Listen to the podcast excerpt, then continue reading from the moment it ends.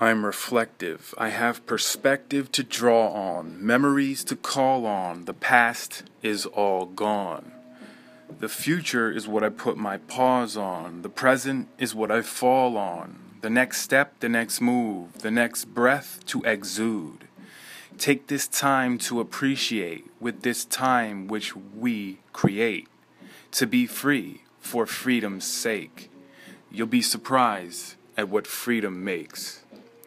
This was a poem that I wrote while I was in California, and it was in July, July 19th, 2017. I wrote down a lot of various little poems, um, but I was just reading that one, and I thought it was pretty cool, so I decided to share it here. I hope you guys like it. Uh, I'd like to hear some of your poems if you guys have written, written any poems out there, so uh, let me know. Peace out and have a great day.